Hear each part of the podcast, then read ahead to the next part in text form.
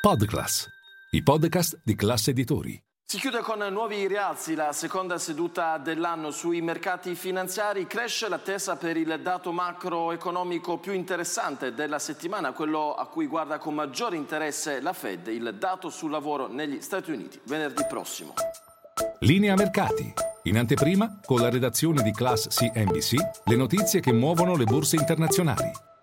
Milano chiude questa seduta con un rialzo dell'1,15%, positive tutte le borse europee. Tra i titoli più acquistati di giornata spicca sicuramente Pirelli che guadagna il 4,5%. Bene tutti i titoli del comparto finanziario ma spiccano in particolare le due principali banche in Italia, Unicredit e Intesa San Paolo. Tra i titoli invece più venduti attenzione a Tenaris che cede le 3 45%, eh, ma è l'unico titolo su cui si concentrano delle vendite oggi a Piazza Affari. Lo spread resta stabile sotto i 210 punti base. Attenzione sul mercato valutario perché si indebolisce l'euro sul dollaro. Nel cambio euro-dollaro si scende sotto quota 1,06 e attenzione anche nel mercato delle commodities. Il prezzo del petrolio continua a scendere il greggio americano, cioè il WTI, è sotto gli 80 dollari